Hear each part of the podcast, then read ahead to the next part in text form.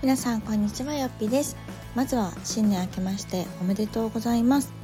えっと昨年ですねクリスマスに最後の放送をしてから多分これが最後になるかなと言っていた通りですね。あの年末あと年始はですね本当に毎日バタバタというか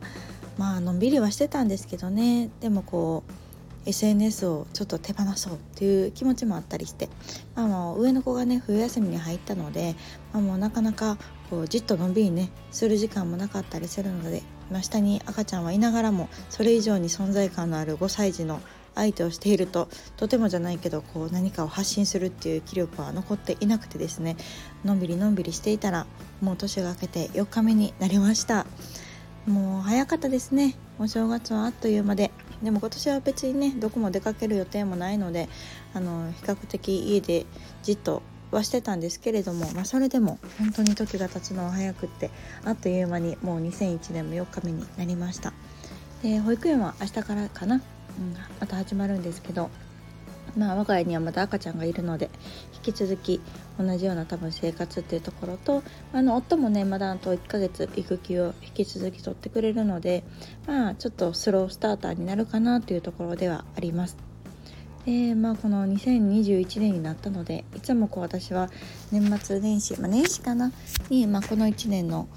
うんまあ抱負じゃないですけど、まあ、こういう風になりたいなみたいなものを立てたりするんですね。でもまあ今年はまだ具体的にはあのメモに記したりとかっていうのはできてないんですけどまあ漠然とあの、まあ、今年はこういうふうに過ごしたいなっていうのを、まあ、考える時間はあったので、まあ、今日はそこについてもお話をしていこうかなと思います。で、えっと、今年に関してはまあちょっとね保育園下の子の保育園が入れるかどうかが分かんないので、まあ、それ次第というところではあるんですね。もちろんこう保育園ね入園できなかったら、まあ、自宅で見ながらになるのでまあ今までみたいに仕事はできないでしょうし、まあ、入園できたとしてもやっぱり1年目はね、まあ、預ける時間もそんなにあの長くしたくないなっていう思いもあったりとかえっと、まあ、多分体調を崩すでしょうと1年目は。頻繁にね熱出したりとかいろいろ感染症もらったりとかすると思うのでまあ急なお迎えとかお休みにも対応できるような働き方をしていきたいなっていうふうに考えております。と同時に上の子が年長さんになるのでうーん年長ならではの行事があるのかなちょっとね今はコロナなので、まあ、今まで通りみたいに実施されるかどうかはね分かんないんですけれども、まあ、あの通常であれば結構5歳さんはイベントが多かったりするので参観とかね、まあ、まあそういうところにも、うん、全てできるだけ参加できるように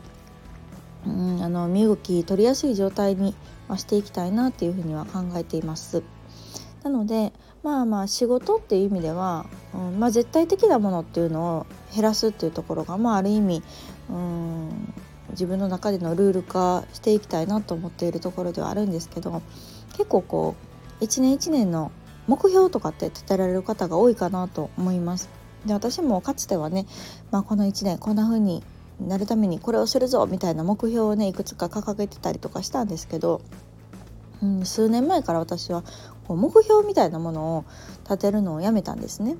で、まあ、それは結構こう自分自身の生き方とか働き方を考える上でうん目標っていうよりもやっぱり在り方っていうのを明確化することが大事だなということに気がつきました。それは何かっていうと例えばうん、まあ、この1年まあ私はブログをしてるのでねブログの話で言うと例えば1年間で100記事更新するぞみたいな目標は立てないんですね。うん、それよりも、うん、まあこれを読んでもらって、うん、自分自身のこう心の一気抜きになったらいいなというかなんだろうな子育てのちょっとこうイラッとすることとかもしねあったりしてもこうネタにしてデトックスするみたいな なんかそういう場所になったらいいなみたいな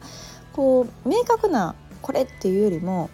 自分の心がどうあるか自分の感情がどうあるかっていうところに重きを置くようになりました。なのでそうしてからはねすごくこう自分自身も楽になったし、うん、やっぱりありたい姿っていうものを明確にして、まあ、それを目指すことによってやっぱりこう状態が良くなってきたんですね。主には心の状態かな。そういうのがすごく安定するようになりました昔はね本当こうがむしゃらに生きてたというか目標っていうのをこう結構数字にした方がいいとかっていう話も聞いてたんでなんか数字に置き換えたりとかしてね結構自分で自分にタスクを課してたっていうような目標が多かったんですけどやっぱりこうあり方こんな風になりたいなこんな風でありたいなっていうのをうん目標にすることによって、うん、すごくこう自分が理想としていた生き方とか働き方っていうのにすごく近づいたなっていうふうに感じています。なので、まあ、それは私は毎年変化していいと思っていて、まあ、今年みたいにこう下の子がね生まれるともちろん状況も変わるわけで自分が優先にしたいことも変わってくるわけですよ。うん、なのでこの2021年に関しては私はやっぱりこう仕事をセーブするっていうところ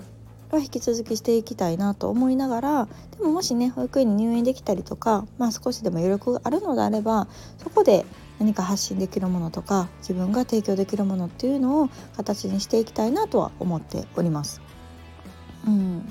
やっぱりこう身動きが取れるっていうのが今の私にとってはすごく大事で、上の子もねもう5歳で、あの、体が丈夫になってきたとはいえねいつ熱出すかも分かんないし病気怪我するかも分かんないわけで、まあ、それは子供だけに限らず自分もだし夫もだし、うん、もしかしたら親とかねもあるかもしれないのでやっぱり自分にとっての大切な家族が何かあった時に自分が動ける状態っていうのは常に作っておきたいなっていうふうには感じております。うん、なので今年もこう結構余白を持っていきたいなっていうのがまあ、うん、ある意味私の目標かもしれません。だからこそこうタスクを掲げる目標ではなくって私の場合はね引き算の目標っていうのを、うん、今はある意味意識をしてますね。なのでその引き算っていうのは無理をしないっていうところこれは結構ねもう私毎年あれ、うん、結構こう意識して掲げてるかもしれません。っていうのも無理しがちなんですよね。なんかこうやりたいやりたいという気持ちが高ぶっている時ほどなんかこう隙間を見つけてこれやろうとかね。うん今の間にこれやっちゃおうって思ってガーッとやりかけるけどうまくいかずとかなんか途中でね「ママ話聞いて」みたいな。ので中断されたりとかっていうのになるとおそらくこうストレスというかもうっていう気持ちになっちゃうと思うんですね。それがこう子供に向いたり夫に向いたりすることを思うと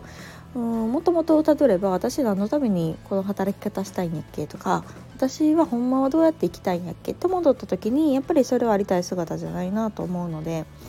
うんやっぱりこう自分自身が無理をしないっていうことを念頭に置いてるとあちょっとこれやったら無理しそうやなとかしんどくなりそうやなっていうのをシュッとねよぎったりするとやめとこうって うんなりがちじゃないですか。それが今の私には必要だなと思ってます。それがね無理しないといけない時と無理した方がいい時期もあるとは思うんですけどやっぱりまだね下の子も小さいし上の子もね言ってもまだ5歳なのでまだもう少し、うん、自分自身も無理をしない、まあ、産後もね、まあ、いつまで産後っていうか分かんないですけれどもまだ4ヶ月ぐらいしか経ってないところで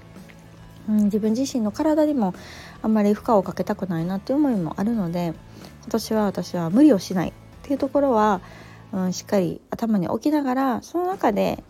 うん、余力を持ってね生きる上で